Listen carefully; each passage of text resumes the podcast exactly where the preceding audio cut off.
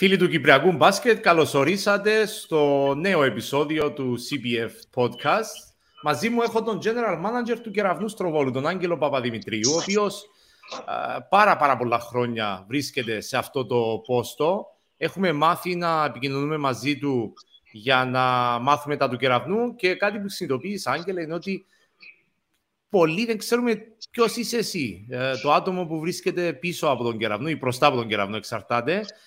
Και η αλήθεια είναι ότι έχεις μια τρομερή καριέρα ε, και παρουσία στο Κυπριακό Μπάσκετ ως παίχτης, ως general manager, ως άνθρωπος γενικά του αθλητισμού. Άγγελε, σε καλωσορίζω στο podcast μας. Κύριε σε ευχαριστώ και εγώ πολύ για την εισαγωγή.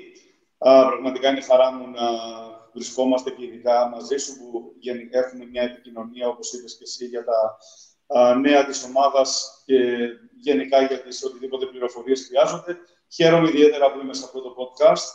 Και εντάξει, είπες ότι γενικά δεν ξέρουν πολλά πράγματα. Νομίζω είναι φυσιολογικό. Είναι η θέση του general manager είναι πιο πολύ να, ε, να διοικεί, να είναι ένα ναι. ενδιάμεσο κομμάτι μεταξύ διοίκησης και, και παιχτών και βασικά να είναι ο άνθρωπος πίσω από τις κάμερες, που αυτή είναι η δουλειά του και εκεί πρέπει να, να δώσει όλο το βάρος. Επειδή κάνεις αυτή τη δουλειά τόσα πολλά χρόνια από το 2006, μου θύμισες προηγουμένως, ως general manager, ως στα ελληνικά που είμαι γενικός διευθυντής ε, του κερατού, και στο μπάσκετ χρησιμοποιούμε το όρο του GM.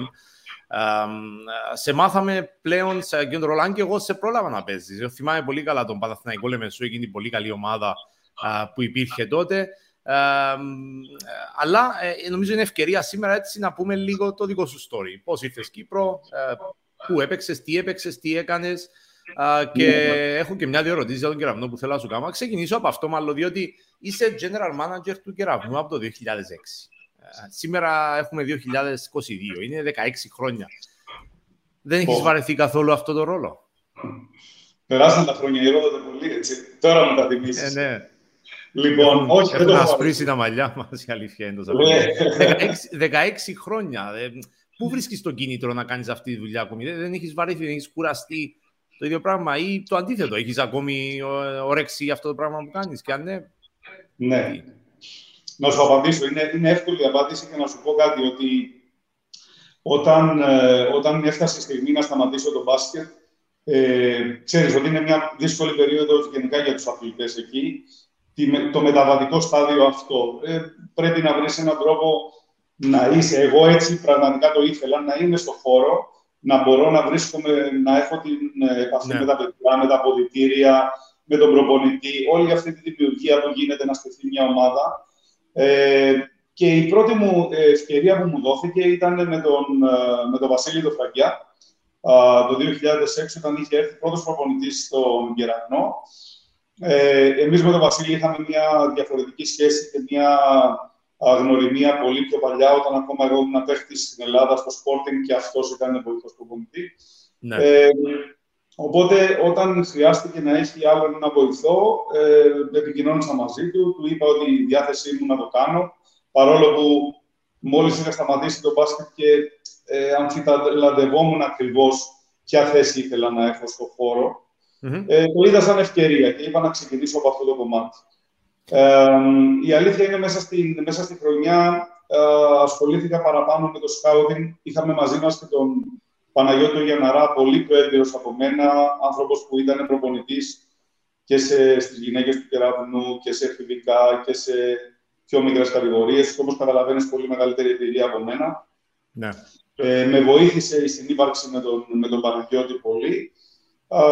Όμως στην πορεία είδα ότι αυτό το κομμάτι δεν, δεν με τρέλαινε, δεν, δεν με ενθουσίαζε τόσο πολύ όσο η πρόταση που μου ήρθε μέσα στη χρονιά για να αναλάβω σαν team manager του, της ομάδας. Πώς, ε, πώς, ε, πώς βρίσκεις το κίνητρο, έτσι, να πάμε ξανά στη ερώτηση που σου έκανα, διότι εσύ μου κάλυψες και το story που ήθελα να μου πεις αυτό και έχω και follow-up, θέλω να μου πεις πώς ακριβώς ε, έγινε αυτή η κουβέντα να αναλάβεις αλλά πού βρίσκεις το κίνητρο, Άγγελε, 16 χρόνια στο ίδιο πόστο; Σε μια ομάδα μάλιστα η οποία έχει και πίεση, έτσι, ευρωπαϊκές ναι. διοργανώσεις, ε, κατακτήσεις τίτλων. Υπάρχει πίεση. Αν και είναι ομάδα χωρίς πολύ κόσμο, έχει όμως και πίεση αυτή. Πού βρίσκεις το κίνητρο; Η πίεση είναι κάτι το οποίο ε, το έχουμε και έχουμε μάθει να ζούμε με αυτό. Είτε είσαι αθλητής, είτε είσαι σε κάποια διοικητική θέση προπονητής σε μια ομάδα που κάνει τον αθλητισμό, αυτό είναι μέσα στο DNA. Αυτό είναι, είναι κάτι το οποίο πρέπει να, να μάθεις να φτιάξει. Τώρα, το πώς ε, βρίσκω την ενέργεια είναι πολύ απλό. Αγαπάω πολύ αυτό που κάνω. Το, μπορώ να σου πω το λατρεύω. Κάθε χρονιά που τελειώνει, ε, όπως και πέρσι που ήταν μια πολύ επιτυχημένη χρονιά, ε, πανηγυρίζουμε για μία-δύο μέρες, το διασκεδάζουμε, ξεφουσκώνουμε, φεύγει όλο το άγχος αυτά, αλλά μετά πάλι ετοιμαζόμαστε, το μυαλό μας δουλεύει και θα στήσουμε την επόμενη ομάδα. Και πώς θα είναι η επόμενη χρονιά μας ξανά πετυχημένη, ανταγωνιστική. Τέλος πάντων, πώς θα είμαστε διεκδικητικοί, γιατί κακά τα ψέματα δεν είμαστε μόνοι μας. Υπάρχουν πολύ καλές ομάδες που, που είμαστε και διεκδικούμε τα προαθλήματα τα τελευταία χρόνια. Λοιπόν, ε, το πιο σημαντικό είναι η αγάπη. Γενικά δεν, δεν είναι μόνο στο κομμάτι που κάνω εγώ. Πιστεύω όποιος ε, δουλεύει, όποιος εργάζεται σε κάτι, όταν, όταν το αγαπάει, μπορεί να διατηρηθεί, μπορεί να μείνει πολλά χρόνια και να βρίσκει καθημερινό κίνητρο για να συνεχίζει και να γίνεται και καλύτερος. Πόσοι προπονητές πέρασαν από τον κεραυνό με σένα ως GM, Ου, ου, μου βάζεις δύσκολα τώρα. Ε, ε αρκετοί. αρκετοί δεν, δεν είναι τεστ, δεν θα μείνεις ανεξεταστέο, διότι ξέρω ότι άλλαξαν αρκετοί. Αν και ο κεραυνός παρόλα αυτά δεν είναι ομάδα που αλλάζει συχνά προπονητές. Δηλαδή, ο Λιβαδιώτη για χρόνια. Ε, πριν από αυτόν είχαμε προπονητές για αρκετά χρόνια. Ε, αλλά έχουν περάσει αρκετοί από το 2006. Ένα, ένα νούμερο περίπου έτσι, να πούμε 10 πάνω κάτω. Μπορεί, μπορεί να είναι, είναι 10 προπονητέ. Καμιά ναι. δεκαριά. Ναι. Ε, εσύ φοβήθηκες ποτέ για τη δουλειά σου, Άγγελος GM. Πάρη Παπαέλληνα, καμιά φορά που ως πρόεδρος. Ε, ξέρεις, 16 ναι. χρόνια σε ένα πόστο υπάρχει καθόλου το θέμα της φθοράς; Πάντα, πάντα το έχεις μέσα στο μυαλό σου αυτό το κομμάτι, αλλά δεν ζεις. Δηλαδή, δεν, δεν πρέπει καθημερινά να σε απασχολεί αυτό. Εσύ πρέπει να κοιτάς τη δουλειά σου. Από εκεί πέρα είναι κάποιοι άνθρωποι οι οποίοι θα το κρίνουν αυτό το κομμάτι, θα το αξιολογήσουν και θα αποφασίσουν. Είναι, όταν είσαι στον ιδιωτικό τομέα, ξέρεις πάρα πολύ καλά ότι τίποτα δεν είναι μόνιμο. Ε, δουλεύουμε, προσπαθούμε, έχουμε, έχουμε πολύ καλές σχέσεις. Η αλήθεια είναι ότι με, την, ε, με τη διοίκηση του, του Πάρη Παπαέλληνα με τους ανθρώπους που πλαισιώνουν το Διοικητικό Συμβούλιο, με τα παιδιά του τα οποία έχουν μπει τώρα μέσα. Ε, υπάρχει, υπάρχει καλή σχέση. Αλλά δεν είναι στο μυαλό μου αυτό, αν ναι, ναι. λέμε τρει η θέση σου, αν είναι καρέκλα σου. Εγώ προσπαθώ να δουλεύω καθημερινά και αν αυτό το κομμάτι χρειαστεί να αξιολογηθεί από κάποιους ανθρώπους και να πάρθει μια απόφαση, εκεί mm. είμαστε να τη συζητήσουμε. Αν δεν κάνω λάθος, μετράς τέσσερα πρωταθλήματα, πέντε κύπελα ως GM. Ε, Super Cup 3, ε, δεν κάνω λάθος. και έχεις και ευρωπαϊκές πορείες, έτσι, ως GM. Ε, η πρόκριση του ομίλου του Basketball Champions League, η παρουσία στον τελικό, νομίζω ήταν, πρέπει να ήταν η πρώτη σου χρονιά, όταν παίξατε με τη Σαμάρα στη Ρωσία και άλλες πορείες στην Ευρώπη, προκρίσεις σε επόμενους γύρους κτλ. Άρα τα αποτελέσματα η αλήθεια είναι ότι είναι ικανοποιητικά. Ε, φαντάζομαι γι' αυτό και είσαι 16 χρόνια σε αυτό το πόστο. Ποια ήταν η μεγαλύτερη στιγμή στην παρουσία σου στον κεραυνό αυτά 16 χρόνια, το, μεγαλύτερο το αποκορύφωμα από όλα αυτά. Ε, να σου πω, ε, το πρωτάθλημα σίγουρα είναι ένας βασικός στόχος που θέτει κάθε ομάδα από την αρχή της χρονιάς ειδικά εμείς που κάνουμε τον αθλητισμό. Ναι. Ε, αυτό θα σου πω το οποίο ήταν ε, η πιο δυνατή μου στιγμή μέχρι τώρα, ήταν η πρόκλησή μας στους ομίλους του Champions League. Ε, θεωρώ ότι ήταν όχι μόνο για τον κεραυνό, αλλά ήταν γενικά για το κυπριακό μπάσκετ. Mm-hmm. Μέχρι στιγμής η πιο μεγάλη επιτυχία που έχει καταφέρει η κυπριακή ομάδα. Έβαλε ε, την Κύπρο πάλι στον ευρωπαϊκό χάρτη και δείξαμε ότι Παρόλο ότι ήταν μια περίοδος, δεν ξέρω αν θυμάσαι, Ρόδοτε, ήταν τότε που μειωθήκαν και οι ξένοι, από πέντε έγιναν τρεις. Ε, έγινε λίγο έτσι με ένα άκομψο τρόπο, ενώ είχαμε αρχίσει να. είχαμε σχεδόν τελειώσει το προγραμματισμό της ομάδας. Ναι, ναι. Αναγκαστήκαμε να, να φέρουμε ένα παιδί, το οποίο, τον Τζέσι Χάν, το οποίος δεν θα ήταν στην καθημερινότητα, δηλαδή δεν θα έπαιρνε μέρος στο πρωτάθλημα, θα έπαιζε μόνο εκείνα τα δύο νοκάουτ παιχνίδια. Και παρόλα αυτά, γιατί πραγματικά όταν το συζητάγαμε με τον Χριστόφορο Κολυβατιώτη, τι πιθανότητες είχαμε, λέγαμε ότι είναι μικρές έως μηδαμινές. Παρ' όλα αυτά, όμως, επειδή α, βρήκαμε πολύ γρήγορα χημεία, ήταν πολύ οργανωμένη η ομάδα, καταφέραμε μια πολύ μεγάλη Και για να καταλήξω στην ερώτησή σου, ναι, θεωρώ ότι ήταν πιο... η επιτυχία η οποία ακόμα με, την έχω μέσα μου και είμαι πολύ χαρούμενος για αυτό που πετύχαμε. Μάλιστα. Ε, είχαμε και άλλες μεγάλες στιγμές, έτσι, που 16 χρόνια είναι, μπορεί να μιλάμε για τρεις ώρες που ο κόσμος δεν το θέλει αυτό σε ένα podcast. το πρωτάθλημα πέρσι θυμίζω ότι κρίθηκε στην παράταση εκτός έδρας με τον Κορονίδη να στοχίσει τρίποντο μπροστά σου κιόλας. Ήταν μπροστά από τον πάγκο του κεραυνού. Πες μας λίγο έτσι για εκείνη τη στιγμή, αλλά και για τα πρωταθλήματα, διότι ο κεραυνός με την ΑΕΚ τα τελευταία χρόνια βλέπουμε αυτή τη διεκδίκηση. Κάνατε όμως αρκετά χρόνια 9 να πάρετε πρωτάθλημα. Από το 8 που κερδίσατε τον Αποέλ 3-2 στο Στροβολό, περάσατε 9 χρόνια. Άρα θέλω να πεις λίγο για την κόντρα με την ΑΕΚ, το περσινό που ε, πήρατε τον τίτλο με αυτόν τον καταπληκτικό τρόπο, αλλά και για τα 9 χρόνια που πέρασα χωρίς τίτλο, πόσο δύσκολα ήταν για εσά. Ναι. Ξεκινήσουμε από το κομμάτι του Άικ Κεραυνό και το περσινό. Παίζουν πρώτα για εκείνη τη στιγμή το σιούτ του Κορονίδη. Την ώρα που σηκωνόταν ο Κορονίδης μπροστά σου, τι, τι σκέφτεσαι εκείνη ώρα ο Άρης, να σου πω, ε, κατάφερε, η αλήθεια είναι... Ναι, είναι δικό σας ο Άρης, αυτό είναι παιδί δικό σας. Ήταν, ήταν, ήταν αρκετά χρόνια μαζί μας, η αλήθεια είναι ότι μας βοήθησε και να πάρουμε πρωταθλήματα, αλλά και να πετύχουμε και αρκετές σημαντικές νίκες για να διατηρήσουν την ομάδα στο στόχο που είχε τα χρόνια που ήταν μαζί μας. Ε, η αλήθεια είναι ότι κατάφερε, αν θυμάσαι με δύο τρίποτα πιο πριν, να φέρει το παιχνίδι ναι, ναι. στην παράταση. Ναι. Ε, και το σου το οποίο έγινε η Ρόδοτέ μου, ε, εμένα μου φάνηκε αιώνες. Μέσα η μπάλα να πάει στο σίδερο, να χτυπήσει και να βγει έξω, εμένα ήταν ένας αιώνα. Ναι. ε, ε, οι στιγμές εκείνες που σου προσφέρει ο αθλητισμός, που είναι έντονα συναισθήματα είτε από τη μια πλευρά είτε από την άλλη. Που, γιατί που αυτό θα έλεγα, ότι βρέθηκες και στην άλλη πλευρά, έτσι, αρκετές φορές. Βρέθηκα και στην άλλη πλευρά. Πριν από δύο χρόνια, αν θυμάσαι πάλι με την ΑΕΚ, πάλι μέσα στο ναι, ναι. πάλι, πάλι χάσαμε. Σοπαλία, ε, μπήκαν οι δύο ομάδες στο πέμπτο Game 5, στην τέταρτη περίοδο ήταν η Σοπαλία. Ε, το θυμάμαι καλά, ναι, ναι, ήταν ναι, ναι. τρομερή πίεση. Πώς το βλέπεις αυτή την κόντρα με την ΑΕΚ τα τελευταία χρόνια, Ο Κεραυνός και η ΑΕΚ, οι δύο ομάδες που ανταλλάζουν τίτλους ουσιαστικά από το 2017.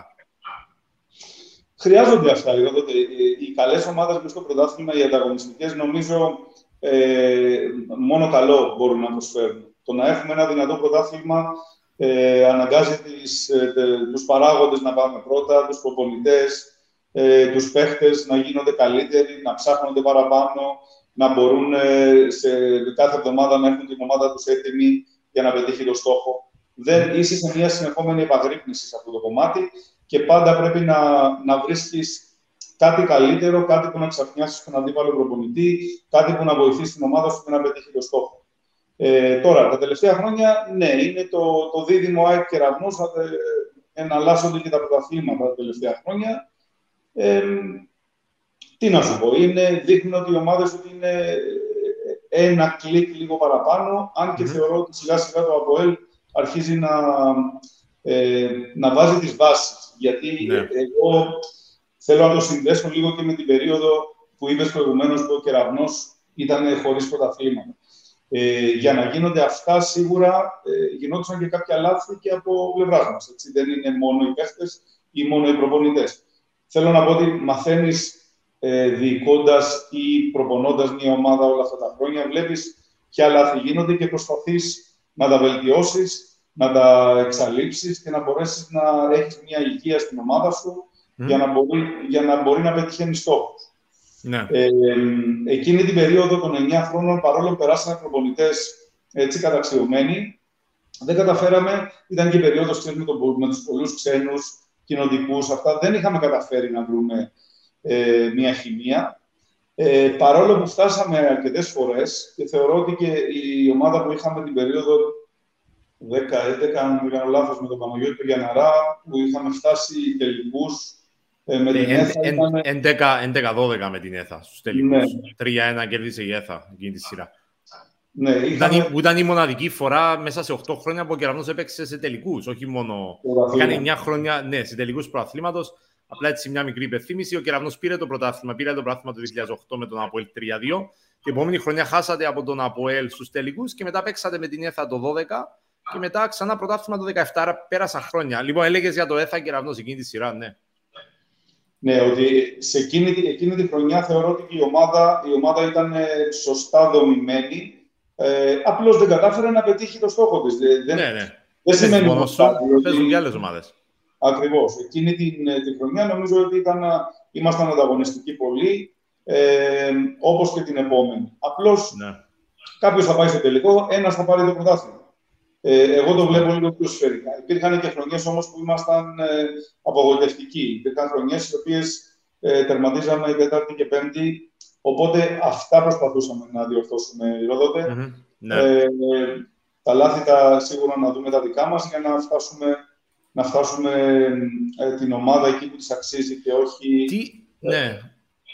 Τι αλλάξατε το 16-17 και ο Κεραυνός επέστρεψε στους uh, τίτλους εκείνη τη χρονιά; Τι είχατε αλλάξει, με προπονητή τον Λιβαδιώτη, μήπως μαζί με ο Ματσεντίδη, μήπως ήταν αυτό το κλειδί; Ο Ματσεντίδη ήταν μαζί μας ε, πολύ, πολύ πιο πριν από τον Λιβαδιώτη.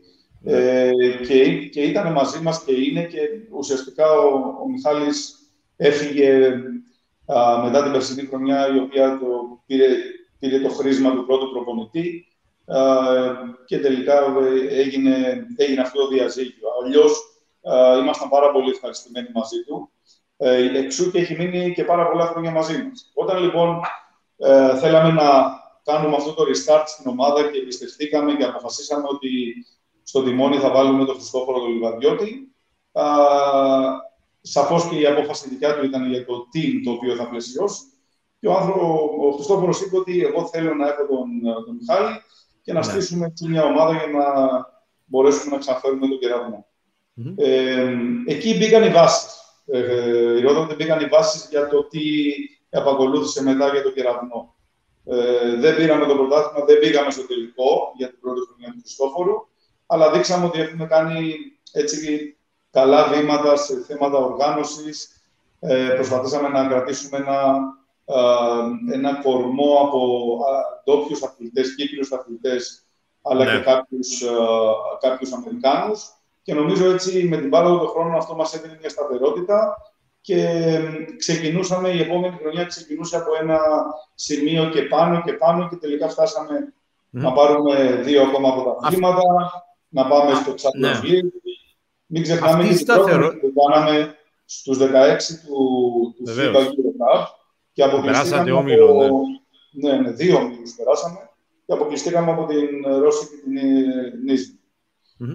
Ε, ήθελα να σε ρωτήσω για αυτή τη σταθερότητα. Είναι συνειδητό αυτό που κάνει ο κεραυνό που κρατάει το, το ρόστερ του για χρόνια. Και, και, να, και να προσθέσω κάτι σε αυτό. Βλέπω εδώ το ρόστερ του 16-17 που πήρε το πρωτάθλημα ο Κεραυνός, το πρώτο του πρωτάθλημα μετά από 9 χρόνια. Στο ρόστερ τότε είχατε μεταξύ άλλων Νίκο Στυλιανού, Σάιμον Μιχαήλ, ε, Παναγιώτη Μάρκου, ε, Γιώργο Νεοφίτου, Γιώργο Θεοχαρίδη, άτομα που έπαιξαν, που ακόμη παίζουν σήμερα στην ομάδα ή έπαιξαν, και... έπαιξαν μέχρι πρόσφατα. Και είχατε και ξένους που ήταν χρόνια στην ομάδα, ή τότε και μετά, όπως ο Αμπουγκάρ, ο Πάρκερ, ο Ρος, ε, Τερέλ Πάρξ, έπαιξε χρόνια ο Τζέικο Μπράιαν. Ε, είναι συνειδητό αυτό που κάνει ο κεραυνός που κρατάει το ρόστερ και αν αυτό είναι το κλειδί που σας διαφοροποιεί από άλλες ομάδες σε ό,τι αφορά κατακτήσεις τίτλων. Ναι, σίγουρα είναι συνειδητό αυτό που γίνεται. Εκτός του ότι ε, μέσα στη χρονιά παρακολουθείς κάποια παιδιά πώς ανταποκρίνονται και πώς προσαρμόζονται στο Κυπριακό Πρωτάθλημα, ε, αυτούς τους επιλέγεις να τους έχεις και ένα και δύο και τρία χρόνια, γιατί είναι αυτό που λες, έχεις μια ομοιογένεια, ξεκινάς την επόμενη χρονιά και είσαι πιο δομημένη ομάδα, μπορείς να με μία-δύο προσθήκες ο προπονητής μπορεί να περάσει πολύ πιο γρήγορα τη φιλοσοφία του και ναι. σαφώς ειδικά ε, σε αυτό που δίναμε μεγάλη σημασία με τον Χριστόφορο τον ότι είναι τα προκριματικά που δίνονται σε αυτή την περίοδο νωρίς, γύρω στα μέσα Σεπτεμβρίου, έτσι τέλη Σεπτεμβρίου. Α, δεν είναι εύκολο οι ομάδες να είναι έτοιμες και δεν είναι φυσιολογικό να είναι οι ομάδες έτοιμες. Λοιπόν, α, ένα, ένα μεγάλο κομμάτι της πρόκρισης στο, στο Champions League, εγώ το, το ρίχνω εκεί, ότι εμείς ναι. ήμασταν τη δεδομένη στιγμή, τη δεδομένη περίοδο, πιο, πιο ομάδα πιο δεμένοι μεταξύ μας και είχαμε καλύτερους αυτοματισμούς. Γι' αυτό και καταφέραμε να ξεπεράσουμε Ηρακλή και Κρόνικεν, τα οποία οτιδήποτε άλλο το παίζαμε μέσα στη χρονιά, η διαφορά μας θα ήταν τεράστια. Ναι, ναι, σωστό. Ναι. Ε, θέλω να σε ρωτήσω κάτι γενικότερο για τον Κεραυνό πριν πάω στο κομμάτι της καριέρας σου που έχω τις απορίες. Ε, ο Κεραυνός είναι μια ομάδα η οποία είναι συνδεδεμένη με τον Πάρη Παπαέλληνα για δεκαετίες, με την οικογένεια εκείνη μια ομάδα η οποία εγώ που τη βλέπω απ' έξω αλλά κοντά διότι ε, πολλές φορές ήμουν κοντά σας σε διάφορες τιμές και σε ταξίδια στο εξωτερικό έχω πάει μαζί σας. Είναι μια ναι. ομάδα η οποία είναι, την νιώθω να είναι σαν οικογενειακή επιχείρηση, αλλά χωρίς την επιχείρηση. Η οικογενειακή ομάδα. Ο κόσμος είναι, είναι όλοι γνωστοί μεταξύ τους φίλαθλοι. Γεμίζει το γήπεδο όταν η ομάδα πάει καλά μέσα σε τελικούς. Αλλά ε, νιώθεις ότι ο κεραυνός έχει τρόπο να μεγαλώσει κι άλλο; Υπάρχουν σκέψεις ότι αυτή η ομάδα ίσως πρέπει να, να, να ξεφύγει από αυτά τα οικογενειακά πλαίσια που τη χαρακτηρίζουν; Ή θεωρείς ότι είναι ε, κάτι που είναι καλό και δουλεύει και...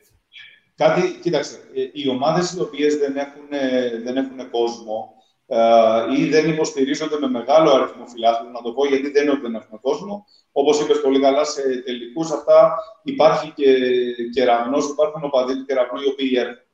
Mm. Ε, Όμως ε, οι ομάδες οι οποίες δεν έχουν τον κόσμο από σωματεία τα οποία έχουν, είναι ποδοσφαιρικά και μπορούν να έχουν και τους φιλάθλους αυτούς, πρέπει να λειτουργήσουν κάπως διαφορετικά. Πρέπει να λειτουργήσουν σαν οικογένεια. Πρέπει η διοίκηση μαζί με την ομάδα πρέπει να είναι, να είναι ένα για να ναι. πετύχουν τους στόχους τους και να μπορέσουν να ανταπεξέλθουν το κομμάτι ότι ναι, δεν είναι η καυτή έδρα, ναι, δεν θα επηρεάσουν τους αντιπάλους παίχτες ή διαιτητές, αυτό που λέμε ότι μια καυτή έδρα είναι ο έκτος παίχτης.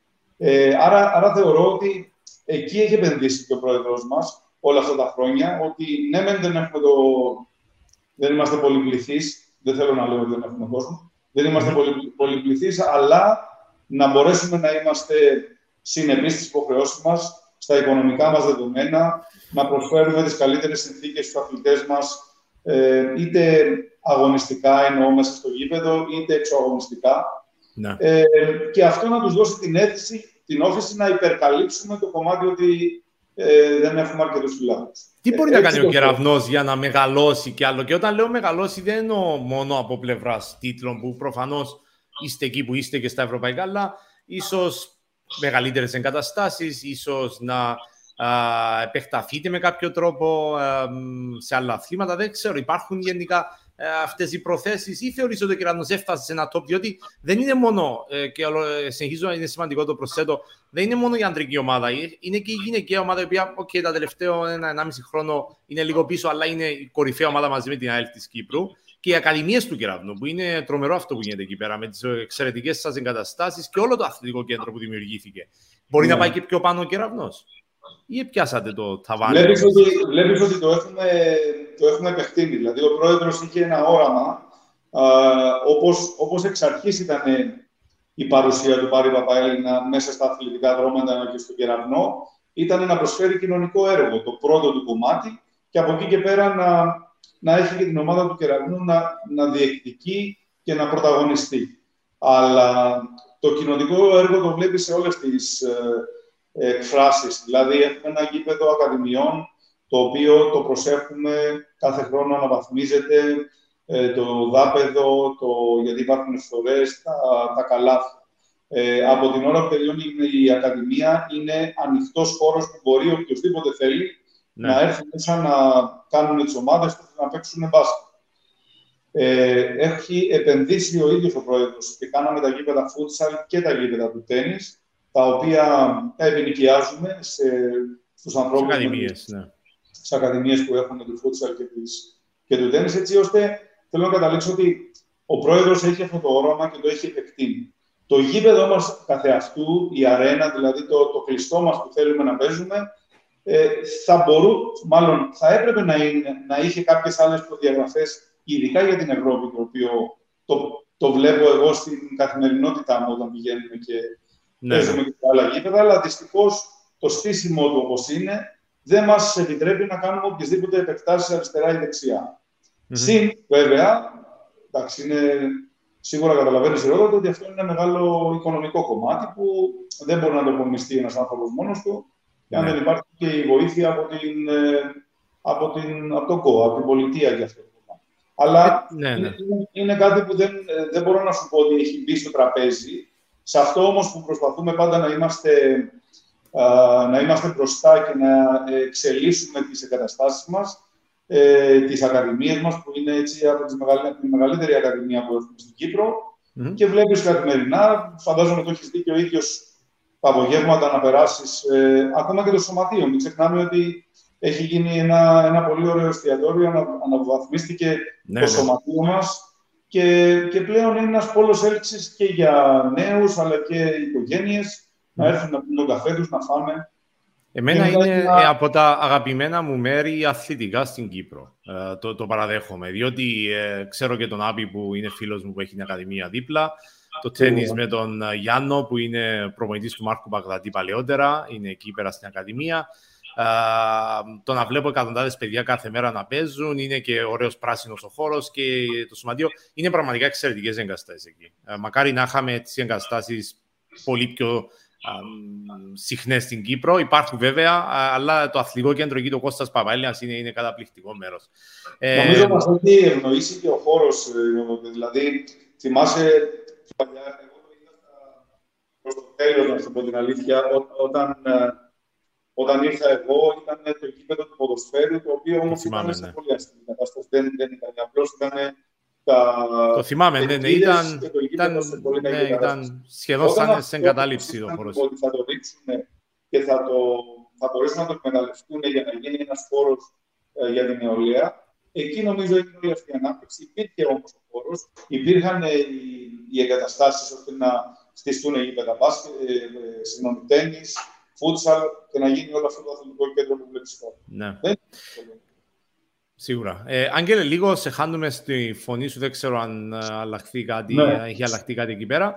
Ε, θα το παρακολουθούμε όμως. Λοιπόν, Άγγελε, καλύψαμε τα του κεραυνού, αλλά θέλω να μιλήσω και για σένα, διότι όπως είπα, σε πρόλαβα να παίζεις. Ε, αλλά ε, έπαιξες και στην Ελλάδα προηγούμενα. Πρώτα απ' όλα στην Κύπρο, πώς βρέθηκες, πώς ήρθες στην Κύπρο, ποια σχέση είχες με την Κύπρο; Ωραία, ε, τι σχέση. Η πρώην γυναίκα μου ε, είναι Κύπρια. Οπότε η σχέση μου ξεκίνησε από εκεί με την Κύπρο από το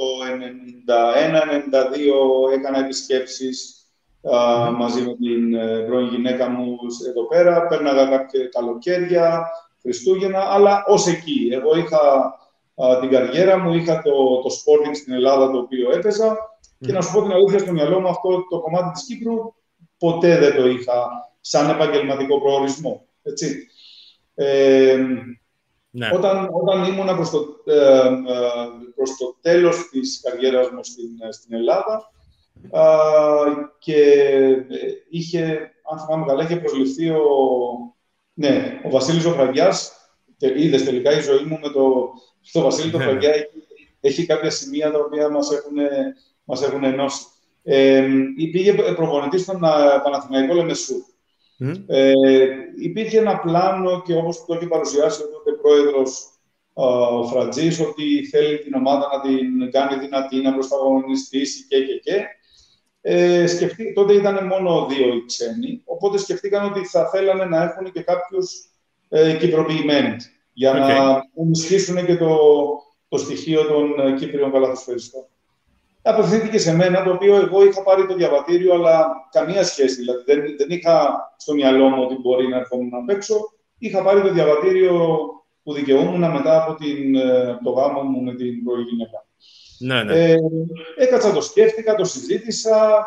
Ήταν και ένα συμβόλαιο που μου δίνανε για δύο χρόνια και λέω, οκ, εφόσον είναι μια πολύ καλή επιλογή, ας πάμε. Πόσο χρόνο ήσουν τότε, το 99, έτσι, 98-99. Πόσο χρόνο ήσουν τότε, Ναι, ήμουνα 34.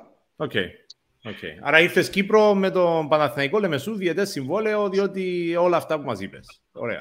Ναι. Ε, ναι, και πώς ήταν αυτή η μετακίνηση από την Ελλάδα, από το Sporting, μια τεράστια ομάδα από πλευράς ιστορίας και ένα χώρο όπως είναι το μπάσκετ της Ελλάδας ε, το να έρθει mm-hmm. Νομίζω παίζατε και α, Α1 τότε, έτσι, ο Sporting τα χρόνια, μια συνεχόμενη... Mm? Παίζαμε, παίζαμε Α1, είχαμε καταφέρει να κάνουμε πολύ μεγάλες επιτυχίες και να κάνουμε την, την, την να τερματίσουμε το σύλλογο του Sporting στα, στην έκτη θέση. Ε, τώρα καταλαβαίνεις ανάμεσα με ομάδες όπως ήταν ο Άρης, ο ΠΑΟΚ, ο Ολυμπιακός, ο Παναθηναϊκός, ο Πανιόνιος, Περάσατε ΑΕΚ εκείνη τη χρονιά και Ηρακλή εκείνη τη χρονιά και Περιστέρη. Έτσι. Ήταν ε, φοβερή η πορεία σας. Ε, Πώς ήταν να έρθεις ξαφνικά στην Κύπρο και μάλιστα σε μια ομάδα η οποία δεν ήταν μεγάλη ομάδα. Ο Παθηναϊκός Λεμεσό δεν την πρόλαβαν. Ήταν μια ομάδα ναι. που είχε καλές παρουσίες, είχε παίξει και σε Final Four. έπαιζε στο γήπεδο, παίζει τώρα η ανόρθωση βόλεϊ στη Λεμεσό, τότε λεγόταν Παύλος Γιαννακόπουλος στο στάδιο. Ε, πώς ήταν αυτή η μετακίνηση στην Κύπρο για σένα; Η Ρόδο, κοίταξε, δεν ήταν, ε, μόλις μου το είπε ο Βασίλης, η αλήθεια είναι ότι μου πέρασε και καμιά εβδομάδα για να το σκεφτώ, να το συζητήσω, να το αποφασίσω, να βάλω λίγο κάτω τα δεδομένα και τα οικονομικά. Ε, οι, οι, οι συνθήκες υπήρχαν, δηλαδή στα χαρτιά το, τα, το πώς θέλανε το πλάνο να γίνει για την ομάδα, εμένα μου φαινόταν ότι έχει ενδιαφέρον και είναι ένα challenge να την πάρεις αυτή την πρόκληση να την κάνεις. Οπότε αποφάσισα τελικά να έρθω, αλλά στο πίσω μέρος του μυαλού μου δεν, δεν είχα ποτέ ότι θα μείνω, ότι θα καθίσω μέχρι καλή ώρα όπως, όπως είμαι εδώ και θα μείνω στην Κύπρο για πάντα. Το είχα στο μυαλό μου σαν μια μεταβατική περίοδο, ότι θα μείνω ένα-δύο χρόνια, θα τελειώσω και την καριέρα μου, γιατί θα έφτανα και στα 36 μου, οπότε λογικά θα τελειώνα και το, και το μπάσκετ. Και πώς, κολ, και πώς έμεινες, τι, έγινε και, τι έγινε και έμεινες στην Κύπρο; Τόσα, 23 χρόνια, Άγγελα, είσαι, είσαι καθαρά ναι. δικός μας πλέον. Είμαι καθαρά, είμαι καθαρά και να σου πω την αλήθεια ότι η, μπορεί α, να ήταν στην διάρκεια, α, να μην το είχα αποφασίσει μάλλον από την αρχή να μείνω εδώ, αλλά δεν το μετανιώνω ποτέ. Έτσι. Έχω, mm. Με την Κύπρο έχω πολύ μεγάλους δεσμούς, έχω, έχω πολύ καλούς φίλους και δεν μετανιώνω ποτέ ότι τελικά έμεινα εδώ πέρα. Ε, όμως, ε, αυτό γινόταν χρόνο με το χρόνο. Δηλαδή, ζούσε στον πρώτο χρόνο, ζούσε στο δεύτερο, έβλεπες κάποια πράγματα στην αρχή που σου φαινόταν περίεργα, προσαρμοζόσουν. Ε, η αλήθεια είναι ότι η Κύπρος ε, για μια οικογένεια, ε, για μια οικογένεια με παιδιά, σου πρόσφερε αυτή την ασφάλεια να μεγαλώσουν τα παιδιά σε ένα ναι. ασφαλές περιβάλλον, να έχουν το εκπαιδευτικό του σύστημα, να μην έχεις την έννοια όπως είναι σε μια μεγαλόπολη όπως η Αθήνα, να ξέρεις, α, α, πάμε φροντιστήρια, ε, ε, μισή ώρα μέσα στο αυτοκίνητο, ναι, ναι. πήγαινε από το ένα σημείο στο άλλο, με κίνηση με το ένα. Και με όλα αυτά που έχει μια μεγαλόπολη, ενώ ξέρεις. Δεν... Αν και η Λευκοσία πλέον uh, έγινε Αθήνα σε θέμα κίνησης και uh, μετακίνησης, αλλά εντάξει. Ποτέ, ποτέ δεν θα είναι Αθήνα. Ε, αλλά να σου πω και το άλλο, εμένα μου είχε κάνει εντύπωση όταν είχα πρωτοέρθει πηγαίναμε πούμε, το βράδυ στο σπίτι, ε, ανοίγαμε την πόρτα, μπαίναμε μέσα. Η πρώην γυναίκα μου άφηνε τα κλειδιά έξω από το σπίτι. Λέω, καλά, τι κάνεις εδώ; Δεν πρέπει να τα βάλουμε μέσα. Όχι, μου λέει, μην αγχώνεσαι εδώ πέρα στην Κύπρο, μου λέει, δεν γίνεται Μην φοβάσαι. Θέλω να σου πω, εγώ είχα έρθει μεγαλωμένος σε μια μεγαλούπολη που τα πράγματα είναι τελείως διαφορετικά με τους κινδύνους που υπάρχουν. Και ήρθα σε, μια, σε ένα κράτος, σε μια πόλη, τα οποία τα πράγματα είναι τελείως διαφορετικά. Ναι. Μ' άρεσε. Και χρόνο με τον χρόνο το οποίο έμεινα, α, γινόμουν κομμάτι αυτής της πόλης και σου επαναλαμβάνω ότι δεν έχω μετανιώσει μια στιγμή το οποίο έχω μείνει εδώ. Υπήρχε, υπήρχε κάποια στιγμή που συνειδητοποίησες, ίσως στιγμιαία, ότι α, τελικά η Κύπρος είναι το μόνιμο σπίτι μου, έγινε κάτι κάποια στιγμή, κάποιο περιστατικό, ή απλά ήταν σταδιακό; Όχι, κοίταξε, όταν τελείωσε το, και η καριέρα μου, πώς το λένε, το, το, το αγωνιστικό κομμάτι, και το, το επόμενο στάδιο τι είναι του καθενός, είναι να μπορέσει να βρει μια, ε, να συνεχίσει την επαγγελματική του αποκατάσταση. Έτσι, δεν είναι κάτι άλλο που ψάχνεις. Εμένα ήμουν τυχερός και μου δόθηκε αυτή η ευκαιρία σε, μέσα σε ένα χρόνο με την, ε, με την πρόσληψή μου στον Γερανό στο Βόλο. Οπότε από εκεί και πέρα ξεκινήσαν τα πράγματα να, να κυλάνε τελείως διαφορετικά. Έγινε το, έγινε το, το σπίτι μου, η μόνιμη μου κατοικία. Και πλέον η Αθήνα είναι το μέρος στο οποίο πηγαίνω για να δω τους γονείς μου, για να δω την, την αδερφή μου, ε, φίλους μου. Ξέρεις, είναι, είναι ναι, το ναι. ανάποδο. Εγώ το νιώθω πλέον το σπίτι μου και είναι το σπίτι μου, είναι εδώ. Ε, και έκανες και έχεις τρία παιδιά. Ο Στυλιανός ήταν, ε, γεννήθηκε πριν έρθει στην Κύπρο, ε, λογικά, με ναι. την ηλικία του, έτσι, ήταν μικρός όταν ήρθες. Ε, οι άλλοι δύο όμως γεννήθηκαν Κύπρο, σωστά; Ναι, ναι, τα δίδυμα που έχω ο Νικόλας και η Νάγια είναι, γεννήθηκαν στην Κύπρο το 2002. Ναι. Είναι, είναι, είναι Κυπριόπουλα τα παιδιά σου ή είναι Λατίτες, πώς τους στο σπίτι έτσι... Εντάξει, τον Νικόλα το ξέρουμε είναι παίχτης. Είναι προαθής με τον κεραυνό, ε, στα 20 του τώρα, mm. είναι στην Ομόνια δανεικός. Ήδη βλέπεις τα παιδιά σου να είναι Κυπριόπουλα ή Ελλαδίτε. Ναι, ναι, βέβαια τα βλέπω να είναι Κυπριόπουλα. Τα βλέπω να. Καταρχήν μιλάνε και τα κυπριακά που εγώ δεν έχω καταφέρει να προσαρμοστώ με τη γλώσσα. Έτσι. Βέβαια, όταν, όταν μιλάω με φίλους μου στην Ελλάδα, πάντα μου λένε ε, «Άγγελε, τι έγινε, άλλαξε η προφορά σου λίγο». Δεν το καταλαβαίνω. Ε, με, εμένα μου ακούγεσαι πάντως με την προφορά την, ε, του Καλαμαρά. Άρα είναι, είσαι σε μια γκρίζα ζώνη από ό,τι φαίνεται για να μας λες. Ναι. Ε, ναι, αλλά εντάξει, ok. Okay. Ε, είναι ενδιαφέρον αυτό που λες. Ε, σου φαίνεται ότι όντως 23 χρόνια σε έναν τόπο α, σε αλλάζει και σένα προφανώς. Ε, τα παιδιά σου πώς τα, πώς τα, α, πώς τα έτσι βλέπεις ή, ο, από πλευράς ε, όχι μόνο αθλητικής, αλλά και γενικότερα. Διότι ο, ο Νικόλας παίζει μπάσκετ και είναι και ταλαντούχος, τον, τον έχουμε δει. Α, η Νάια και ο Στυλιανός τι κάνουν, έτσι. Πες μας λίγο για την οικογένειά σου. Λοιπόν, είναι, ο μεγάλος μου γιος ασχολήθηκε με το, με το ποδόσφαιρο. Εδώ κάνω μια παρένθεση. Δεν ήμουν ποτέ ο πατέρας ο οποίος θα πιέσω σε κάτι στα παιδιά, ειδικά πάνω στο αθλητισμό.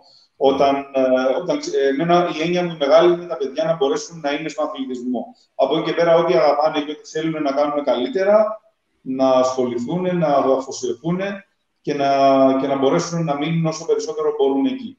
Ο γιος μου, λοιπόν, ο μεγάλος, ε, είχε τρέλα με το ποδόσφαιρο. Πήγε σε, έτσι, από ακαδημίες από μικρός. Δεν κατάφερε να είναι αυτό που λένε το, το ταλέντο να παίζει κάπου πολύ ψηλά, αλλά πραγματικά το αγαπάει συνεχίζει μέχρι τώρα παράλληλα με τις σπουδές του. Mm. Ε, πού παίζει και πού σπουδάζει, παίζει κάπου δηλαδή; Η ομάδα, η ομάδα που παίζει είναι τρίτη κατηγορία, ε, λέγεται Άπονας και είναι στο Τσέρι, είναι, είναι το, το πιο πάνω μια ομάδα ε, και σπουδάζει στο Sport Science. Ε, γενικά ε, ε, είχε πάρει μια υποτροφία πριν από 3,5 χρόνια, 4 χρόνια, πριν τον κορονοϊό και είχε πάει Αμερική έκατσε εκεί τον πρώτο χρόνο. Τον δεύτερο έγιναν όλα αυτά τα γεγονότα με τον κορονοϊό και επειδή ναι. ε, φοβηθήκαμε σαν γονείς Αμερική, ξέρεις, μακριά, είχαμε λίγο και μια ανασφάλεια και μια βεβαιότητα του τι θα γίνει με όλη αυτή την ε, πανδημία που επικρατούσε και ήρθε πίσω. Συνεχίζει και τελειώνει τις σπουδές του τώρα στο Sport Science. Okay. Ε, γενικά, να σου πω την αλήθεια, τον βλέπω ότι είναι έτσι ανήσυχο πνεύμα. Πιστεύω ότι κάποια στιγμή θα, θα, θα ψαχτεί κάπου αλλού και να φύγει από την Κύπρο. Μέχρι στιγμής όμως είναι εδώ με τις παρέες του, με τους φίλους του. Τα, τα δύο άλλα τα παιδιά μου, που είναι δίδυμα, ο Νικόλας με την Άγια. Ο Νικόλας ήταν στον κεραυνό, τον είχα πολλά χρόνια. Ε, έτσι πήρε την απόφαση και το συζητήσαμε και μαζί ότι θα ήθελε λίγο παραπάνω χρόνο συμμετοχής και αποφάσισε να πάει στην Ομόνια, την οποια σαν πρώτη χρονιά έκανε έτσι μια, μια παρουσία αρκετά καλή για ένα, ένα παιδί που δεν είχε ουσιαστικά πολύ χρόνο ναι. μόνο στο εφηβικό. Ε, συνεχίζει εκεί παράλληλα με, τα, με τις σπουδές του στο Πανεπιστήμιο Κύπρου που είναι στο τμήμα διοίκησης επιχειρήσεων, που είναι η δεύτερη του χρονιά τώρα. Okay. Ε, η κόρη μου δεν πήγε αλλού. Πήγε στον κλασικό αθλητισμό. Δεν ήταν στα ομαδικά Έκανε στήλο, έκανε 100-200 μέχρι, μέχρι, την, ε, ε, μέχρι να τελειώσει το σχολείο αυτό. Έτσι, αυτά, ξέρεις, ο στίβος ειδικά θέλει πάρα πολύ αφοσίωση, τόσο μεγαλώνεις, οι απαιτήσεις γίνονται πάρα πολύ μεγάλες. Ε, έμεινε, γυμνάζεται, αλλά δεν είναι στο, στο κομμάτι του πρωταθλητισμού η, η Νάγια αυτή τη στιγμή η κόρη μου και σπουδάζει στο Πανεπιστήμιο Κύπρου και αυτή στο πολιτικές επιστήμες. Μπράβο. Φίλε, σου εύχομαι ε, τα παιδιά σου υγεία και να συνεχίσουν να κάνουν αυτό που τους, ε, που τους αρέσει. Ε, πάμε όμως λίγο ξανά πίσω σε σένα, διότι έχω ακόμη έτσι κάποια κενά που θέλω να καλύψω. Κοιτάζοντας λίγο την προετοιμασία για, τη, για την συζήτηση μας σήμερα, α, ο Sporting έχει στην κατηγορία των, α, των κορυφαίων του παιχτών στην ιστορία του. Ή τουλάχιστον η λίστα που βρήκα ήσουν, α, ήσουν μέσα μαζί με Αλφόνσο Φόρτ και, και τα λοιπά ε, στην ιστορία της ομάδας. Ε, πού έπαιξες μπάσκετ, Άγγελε, πέρα στο Sporting πόσα χρόνια ήσουν, πού ξεκίνησες, ε, μετά τον Παναθηναϊκό τι έκανες στην Κύπρο; Έτσι, θύμισε μας τα λίγο. Λοιπόν, κοίταξε, εμάς ήταν ρόδοτε μια περίοδο η οποία ε, ξεκινήσαμε τον μπάσκετ λίγο στους πιο ρομαντικούς. Δηλαδή δεν ήταν το επαγγελματικό μπάσκετ, υπήρχαν τα λεγόμενα δελτία. Ε, και τα δελτία, ξέρεις, και κάποιοι παράγοντες εκείνη την εποχή σε απειλούσαν, όχι δεν θα φύγεις, όχι θα μείνεις, ναι, όχι ναι, θα, ναι. θα, σου καρφώσω το δελτίο στον τοίχο. Τα είχαμε και στην Κύπρο, τα είχαμε και στην Κύπρο αυτά μέχρι πιο πρόσφατα από την Ελλάδα. Τα ξέρω πολύ καλά, ναι. Λοιπόν, άρα, άρα εσύ που έβγαλες το πρώτο σου. Ε, τώρα ναι, έχουν ναι, αλλάξει τα πράγματα. Τώρα χειρίζεσαι εσύ τα συμβόλαια των παιχτών. Το, πότε, δηλαδή, το, πρώτο, το δελτίο σου ήταν με το Sporting, το πρώτο; Και το Έκανα, ναι, ήταν. Ε, να θυμηθώ. Ήταν το 81. Λοιπόν, ήταν το 1981 που ξεκίνησα να παίζω μπάσκετ γιατί ασχολήθηκα μεγάλος. Ε, δεν, δεν ήταν στα τα αθλήματα τα οποία ήταν τότε πολύ ε, διάσημα και όλα τα παιδιά σε αυτή την ηλικία με τις αλάνες, με το έξω, πιο πολύ παίζαμε ποδόσφαιρο. Και εγώ έτσι έπαιζα ποδόσφαιρο, όχι σε ακαδημία. Μιλάμε τώρα, μαζευόμασταν στη, στη γειτονιά και κάναμε την πλάκα μας. Ναι, ναι. Όπου ξαφνικά μέσα από το σχολείο μου, ε, ο γυμναστής λοιπόν έκανε, ήθελε να γίνει ένα φιλικό παιχνίδι για να μας προετοιμάσει για ένα πρωτάθλημα εκεί που είχε στο παιδικό σχολικό και παίξαμε με το σπόρτ. Εκεί με είδε τότε ο προπονητής του, του Sporting στο εφηβικό, ο Γιώργος ο και μου είπε να περάσω. Εντάξει, εγώ ήμουν πολύ διστακτικός, έκανα την, την πρώτη μου έτσι, εμφάνιση, βρήκα και ένα φίλο μου από το σχολείο και πήγαμε μαζί, δειλά-δειλά, πρώτη-δεύτερη μέρα, μετά ένιωσα ότι μου ταιριάζει αυτό το κομμάτι και από το 81 μέχρι το 97 ήμουν συνεχόμενος στο σπορ. Μάλιστα. Ε, έφυγα για ένα χρόνο, πήγα στην Κρήτη. Ξαναγύρισα το 98-99, έπαιξα άλλο ένα χρόνο εκεί και μετά είμαι στην Κύπρο. Mm. Στην Κύπρο τι έκανες; Στην Κύπρο... Μετά τον Παναθαϊκό, εκείνη την περίοδο που ήσουν εκεί. Έπαιξες μετά νομίζω και στον Απόλλωνα, να δεν θυμάμαι καλά. Ναι, ναι, ναι. ναι.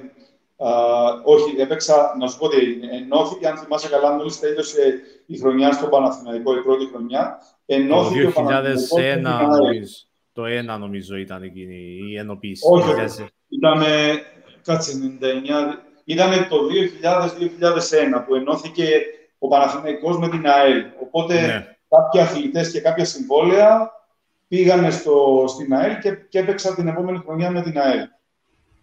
Mm. Ήταν ο περιβόητο ναι. τελικός που, που πήγαμε κυπέλου με το ΑΠΟΕΛ που δεν τέλειωσε ποτέ. Θυμάσαι; Με τον Φραγκιά που έριξε το ναι. τρόπαιο, ναι. βέβαια. Φραγκιά τα συνηθίζει αυτά να ρίχνει τρόπαια εσύ που σε, σε εκείνα τα γραφεία του κεραυνού ή σου έριξε ένα ποτέ κάτι μπροστά κάθε, κάθε άνθρωπος συγχρόνονται... Κοίτα, εγώ από το Βασίλη Φραγκιά είναι, είναι εξαιρετικός κύριος. Δεν, δεν λέω αντίθετο. Ε, απλά εκείνη, εκείνη τη μέρα έγιναν πολλά. Έγιναν πολλά εκείνη τη μέρα. Στο τελικό, πριν από 20 χρόνια. Ναι, ναι. Ήταν, κοίτα, ήταν ένας, γενικά ήταν ένας άνθρωπος με έτσι, δυναμικό ταπεραμέντο. Όχι ο ξύφημο, αλλά ζούσε το παιχνίδι, ρε παιδί μου. Ναι, ναι. Ε, ζούσε την κάθε στιγμή και στην προπόνηση και σε αυτά. Ήταν εντάξει, μια στιγμή που σίγουρα δεν έχει μετανιώσει και ο Βασίλης και το λέει. Αλλά αυτό που θολώνει το μυαλό σου και κάνεις κάποιες κινήσεις χωρίς να τις ελέγχεις, έτσι πήγε. Εντάξει, το, το, λέμε, το λέμε ως και, το, και γελάμε πλέον. 20 χρόνια έριξε το τρόπαιο, είναι ξέρεις θρηλυκή στιγμή. δεν, δεν, δεν χτύπησε κάποιον, είναι το, το τρόπαιο. Άρα ε, ναι. καλύτερα να μείνει αυτό στη μνήμη παρά οτιδήποτε άλλο. Ε, άρα, άρα, μέχρι πότε έπαιξες μπάσκετ και γιατί σταμάτησες; Φαντάζομαι ε, είχες μεγαλώσει πλέον. Ηλικιακά. Και... Ηλικιακά σταμάτησα. Ο λόγος ήταν αυτός. Ήταν, Ποια χρόνια σταμάτησες; Μετά, την ΑΕΛ έπαιξα και στον, ε, στον Απόλλωνα Λεμεσού Mm-hmm. Πήραμε και το, το κύπελο τότε, με στο τελικό με, τον, ε, με το ΑΠΟΕΛ. Και την επόμενη χρονιά, την τελευταία μου στο ΑΠΟΕΛ, που πάλι παίξαμε στο, πάλι στο τελικό κυπέλου με την Ομόνια, δεν ξέρω αν θυμάσαι, μάλιστα που το Ελευθερία ήταν 2003, και... με το Λί Μπένσον στην Ομόνια, βέβαια, βέβαια, βέβαια. Το θυμάμαι πάρα πολύ καλά. Ναι. Ήμουν στο παιχνίδι, ναι, ήμουν μικρός, αλλά ήμουν. ήμουν. Γέμισε το Ελευθερία, 6.000 κόσμος. Πολύ, ναι, ναι. Εντυπωσιακό, πραγματικά εντυπωσιακό για εγώ δηλαδή από αυτά που είχα δει, μου είχε κάνει πολύ μεγάλη εντύπωση τα χρόνια που ήμουν στο Κύπρο. Ναι. Ε, και mm-hmm. ήσουν, ήσουν σε εκείνο το παιχνίδι με, με, με τον Αποέλ, έτσι, την, ναι, ναι. την χρονιά εκείνη. Η τελευταία μου χρονιά, μετά σταμάτησα.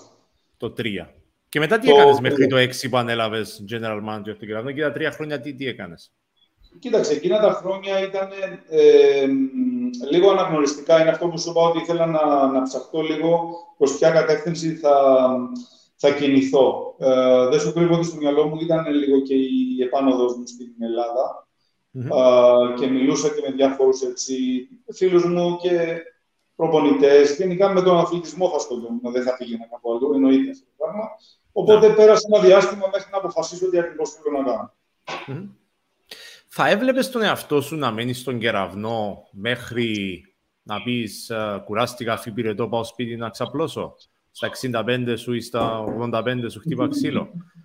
ή θέλεις να κάνεις κάτι άλλο. Και δεν το λέω για να, ξέρω εγώ, για να σου κάνω pitch, για να φύγεις, απλά έτσι εσύ, τι θα ήθελες. Νιώθεις ότι uh, uh, έχεις κάτι άλλο που θέλεις να κάνεις; Ε, εντάξει, κοίταξε, ποτέ, ποτέ δεν μιλες ποτέ που λέμε. Δεν ξέρεις στη ζωή τι θα, τι θα προκύψει αύριο, σε ένα χρόνο, σε δύο. Ε, είμαι, είμαι πολύ ευχαριστημένος. Ε, είμαι σε ένα, σε ένα περιβάλλον που πραγματικά δίνονται όλες τις συνθήκες για να ε, δουλέψει απερίσπαστα ο οποιοδήποτε. Ε, δεν, δεν σκέφτομαι, δεν είναι κάτι που βάζω στο μυαλό μου ότι θέλω να κάνω κάτι άλλο και προετοιμάζω κάτι άλλο. Όχι, δεν είναι. Τώρα, αν ναι, ναι. προκύψει οτιδήποτε, είναι, είναι πράγματα που θα τα βλέπεις, ξέρεις, ανάλογα το τι έχει στο τραπέζι. Είμαι ναι πολύ ικανοποιημένος με τι συνθήκες της δουλειάς και με το περιβάλλον το οποίο υπάρχει στο κομμάτι εδώ που εργάζομαι. Μάλιστα. Ε, καλύψαμε το, τα του κεραυνού που είπαμε αρκετά. Ε, καλύψαμε την, την καριέρα σου, Άγγελε. Έτσι, σιγά σιγά, επειδή φτάνουμε προς το τέλος της συνέντευξής μας, ε, αν και νιώθω ότι μπορούμε... μπορούμε συγγνώμη. Πέρασε η ώρα, Πέρασε γρήγορα η ώρα, διότι σου το είπα στην αρχή και το εννοούσα ότι έχει πάρα πολλά πράγματα που ήθελα να μιλήσω μαζί σου και ε, σε βλέπω σε ένα, μια από τις ενδιαφέρουσες ε, ε, προσωπικότητες του μπάσκετ μας που δεν είναι τόσο γνωστά για, για τον εαυτό του και χαίρομαι πολύ που είχαμε αυτή την κουβέντα. Κάτι που κάνουμε με όλους τους καλεσμένους μας στο CBF Podcast, τους ζητάμε αυθόρμητα να μας πούν την κορυφαία τους πεντάδα που θα επέλεγαν εκείνοι. Θέλω να μας συμμετέχεις και εσύ σε αυτό δεν σου βάζω κανόνες. Μπορεί να είναι πέντε center, πέντε point guard, μπορεί να είναι πέντε Κύπροι, πέντε παίχτε που έπαιξες μαζί. θα θέλαμε να έχουν σύνδεση όμω με το Κυπριακό μπάσκετ, διότι αντιλαμβάνεσαι το podcast μας έχει να κάνει με το, με το Κυπριακό μπάσκετ. Ε, άρα θα ήθελες να το δοκιμάσεις αυτό, να, να βρούμε μια πεντάδα dream για σένα, dream team; Ναι. Ναι, να το δοκιμάσουμε. Λοιπόν, μπορεί να παίχτες που έπαιξες μαζί ή παίχτε του κεραυνού, ό,τι θέλεις. Πες μου, δεν σε άκουσα. Μπορεί να είναι παίχτες, λέω, που έπαιξες μαζί και έπαι μαζί, ή μπορεί να είναι παίχτες που είχες εσύ στον κεραυνό από το 6 και μετά. Ε, διάλεξες εσύ τις παραμέτρου ναι. που θέλεις να βάλεις. Ναι. Ε, θέλει σκέψη, το ξέρω. Σίγουρα, σίγουρα υπάρχουν, ε, όχι, προσπαθώ λίγο να κάνω, σίγουρα θα δικήσουμε, έτσι, δεν, δεν το συζητάω, δεν είναι ένα και δύο, δεν είναι τα παιδιά. Σίγουρα πιο παλιά υπάρχουν ε, α, πολλοί καλαθοσφαιριστές που έχουν κάνει μεγάλη καριέρα, α, τους οποίους το έχω ακούσει. Δηλαδή, τον Κοζάκη τον έχω δει βέβαια, γιατί τότε που, ξεκινά, που έβλεπα μπάσκετ έβλεπα και εγώ. Ναι, στο Θηρότος, ε, άνθρωποι, ακόμα ο Μιραλάης. Υπήρχαν πολλοί αθλητές οι οποίοι ε, στην Κύπρο και δεν θέλω το... Θα το βάλουμε λίγο στο, πιο, στο νεότερο Ηρόδοτε για να μην αδικήσω κάποιους θρύλους του Κυπριακού μπάσκετ, νομίζω. Ε, να πάμε, νομίζω, από το 6 όταν έλαβες GM ε, και ναι. μετά, ίσως να το πάρουμε έτσι για να βοηθηθείς και εσύ. Ε, και πάλι, ναι. ε, σίγουρα, πέντε άτομα κάποιο δεν θα πεις. Ε, ναι. Δεν ξέρω αν θα παρεξηγήσει, αλλά δεν θα διαλέξεις εσύ τους κορυδαίοι. Εσύ ποιους θα βάζεις μια πεντάδα. Δεν σημαίνει ότι είναι καλύτερη. Ναι. Λοιπόν, θα βάλω τον, θα βάλω τον Χρήστο τον στυλιανιδη Θα, Εντάξει, ξεκινάς, ξεκινάς πάρα πολύ σωστά, διότι πάντα πρέπει να ξεκινάς από τον Άγιο Δομέτιο. Αυτό είναι κανόνα στο Κυπριακό μπάσκετ, ε, εννοείται. Ε, λοιπόν, είναι ο Χρήστος. Λοιπόν, στον Άσο Χρήστος, ναι. Ναι. Θα βάλω τον Γιώργο τον Αναστασιάδη. Συνεχίζεις πάρα πολύ σωστά, Άιζεμέτης. Ναι. ναι. Ναι. Ε, το χωριό, ε, πρέπει να το προβάλλουμε κι εμείς. Τι να κάνουμε. Η ομάδα μας δεν τα πάει καλά τελευταία, άρα τουλάχιστον έχουμε την ιστορία να, τη, να χαιρόμαστε. Λοιπόν, Χρήστος, ε... μέχρι να σκεφτείς, Χρήστος Τηλιανίδης έπαιξε κεραυνό. Εγώ τον έζησα πάρα πολύ για τα χρόνια με τις ευρωπαϊκές πορείες στο Σαπόρτα και στο, στο Σαπόρτα κυρίως. Ο Γιώργος Αναστασιάδης, πρωταθλήματα με τον κεραυνό αρχηγός, τρομερός, τρίποντο. 6-25 τότε. Νομίζω ότι το, στο πεντάρι ξέρω ποιος θα βάλεις, διότι αλλιώς θα θυμώσει αν δεν το βάλεις. Ε, αλλά θα το αφήσω πάνω σου. Κοίταξε, θα βάλω στο 4, αν και θα, αν και θα, θα με πάρει τηλέφωνο, είμαι σίγουρος, γιατί πάντα ήθελε να παίζει 3. Θα βάλω τον Αλέξη τον Ζαχαρή. Στο 4. Μπράβο. Ναι, ναι, OK. Okay. ναι, ο, ο Αλέξης ήταν ένας παίχτης, το θυμάμαι ιδιαίτερα στον Αποέλ, που uh, είχε, είχε ψηφιστεί μια φορά στην κορυφαία, στους κορυφαίους 50 νέους της Ευρώπης. Ήταν, ήταν τρομερό ταλέντο ο Αλέξης. Άρα στο 4 θα βάλεις τον Αλέξη. Okay. Ναι. Λοιπόν, κοίταξε, ε, θα βάλουμε στο 5, ο οποίος 5 έπαιξε όταν άρχισε να, να τελειώνει την καριέρα του. 4 μας έκανε πολύ μεγάλα παιχνίδια εδώ στο κεραυνό, είναι ο Παναγιώτης ο Τρισόκας. Mm-hmm. Στο 5. Εντάξει, άρα κοίτα, ο Παναγιώτης είναι και safe bet καμιά φορά, διότι είναι, είναι legend του κεραυνού. Είναι legend. Ε, τρο, τρομερός ναι. παίχτης και όντως θα, θα, σου κάνει παράπονα δεν το έβαζες στο 5 το Παναγιώτη. Ε, άρα ναι, σου αλλά τέσσερα έκανε. Κοίταξε την καριέρα ναι, του και τα καριέρα ναι. του παιχνίδια, θα έκανε στα τέσσερα. Έχεις δίκιο. Διό, διότι τότε οι ομάδες συνήθως έφερναν και ένα πεντάρι δυνατό ψηλό Αμερικανό. Ναι, ναι, Αναγκαστικά έπαιζε τέσσερα, αλλά ήταν, ήταν, ήταν ε, κυριάρχος στο, στο τέσσερα ο Παναγιώτης. Ε, στο τρία μένει να βάλεις ένα παίχτη. Θέλουμε για ένα παίχτη στο τρία τώρα, έτσι. Mm-hmm. τον Αλέξη τον Λιάτσο. Τον Λιάτσο. Με τον οποίο όμως στον κεραυνό ο Αλέξης δεν θυμάμαι να έπαιξε κεραυνό. Όχι, ποτέ δεν έπαιξε ο Αλέξης. Δεν έπαιξε τον κεραυνό. Συμπέχτη μου στον Απόλλωνα για λίγο. Ήταν Γαλλία, είχε πάρει, έπαιζε στο εξωτερικό και Αμερική νομίζω. Ναι. Έπαιξε, έπαιξε Κρήτη, αν θυμάμαι καλά, είχε παίξει και τελικό κυπέλο Ελλάδα ο Αλέξης. Το Ρέθυμνο ναι, ναι. έπαιξε τελικό κυπέλο. Είχα, είχα πάει σε εκείνο το παιχνίδι. Στο, ναι. στο ΑΚΑ, νομίζω, ναι, ήταν ε, το παιχνίδι. Αλλά ο Αλέξης έκανε τεράστια καριέρα στην ΑΕΛ με τις μεγάλες πορείες και τους τίτλους. Ήταν φοβερός παίχτης και ε, μου αρέσει πάρα πολύ η πεντάδα σου, Άγγελε. Μακάρι να μπορούσαμε να τη δούμε μαζί σήμερα να παίζεις στα, ε, στα στο, στη δύναμή τους, έτσι, στο highlight τους. Ε, λοιπόν, Άγγελ, έτσι κλείνοντας, να σου δώσω μια τελευταία φορά το λόγο αν έχει κάτι που θέλεις να πεις, να προσθέσεις, να, που ίσως να μην σε ρώτησα και να κλείσουμε με αυτό. Ναι. Ε, κοίταξε, όπως σου είπα, χαίρομαι πάρα πολύ. Σε ευχαριστώ για την τιμή που μου έκανες ε, να είμαι εδώ και να μοιραστώ έτσι, κομμάτια από τη ζωή μου. Θέλω να τελειώσω με ένα έτσι με ένα, πώς το λένε, θλιβερό γεγονός που είχαμε το, πριν από λίγες μέρες. Χάθηκε ένας από τους πιο αγνούς φιλάθλους που είχαμε στο Γεραθνό. Ναι. Ο... Συγκίνηση, ο κύριος Δώρος Και το λέω κύριος γιατί ήταν κύριος με τα όλα του. Ναι. Ε, είναι πραγματικά, έχουμε, μας έχει ενοχλήσει πάρα πολύ το τρόπος με τον οποίο χάθηκε και έφυγε, ότι καθημερινά δεν, δεν είναι προπονήσεις, δεν είναι να έρθει να ρωτήσει για το τι κάνουν οι παίχτες μας, πώς είναι η ομάδα μας, έχει στενοχωρήσει ε, και θέλουμε έτσι να, mm-hmm. να του πούμε ε, καλό παράδεισο να έχει άλλη μια φορά και δύναμη και κουράγιο στην οικογένειά του. Το σημαντικό για το δώρο, έτσι, Άγγελε, και να σε αφήσω να πάρεις ε, λίγο, επειδή βλέπω τις συγκινήθηκε. Όταν φύγει κάποιος και ο κόσμος θυμάται ποιος ήταν αυτός που έφυγε, στην περίπτωση του δώρου, έχουμε δει να γράφονται και ιστορίες που αποδεικνύουν το ήθος του και το χαρακτήρα του. Ε, αυτό είναι κάτι, ξέρεις, οι άνθρωποι μένουν για πάντα μέσα από τη μνήμη τους, μέσα από τη μνήμη yeah. Ναι, που ναι. αφήνουν. Έτσι. Άρα ε, νομίζω για τον, ε, για τον ε, αείμνηστο ήταν αυτό το στοιχείο που, που το χαρακτηρίζει. Εμείς που δεν το ζήσαμε καθημερινά, αλλά τον ξέραμε και βλέπουμε και τα, τι λέχθη αυτό μετά. Ωραία. Ε, Άγγελε Παπαδημητρίου, σε ευχαριστώ πάρα πολύ για τον χρόνο σου σήμερα. Φτάσαμε σχεδόν τη μία ώρα, που είναι περισσότερο από ό,τι θέλω, αλλά α, νιώθω ότι ήταν μια κουβέντα που κύλησε έτσι άνετα.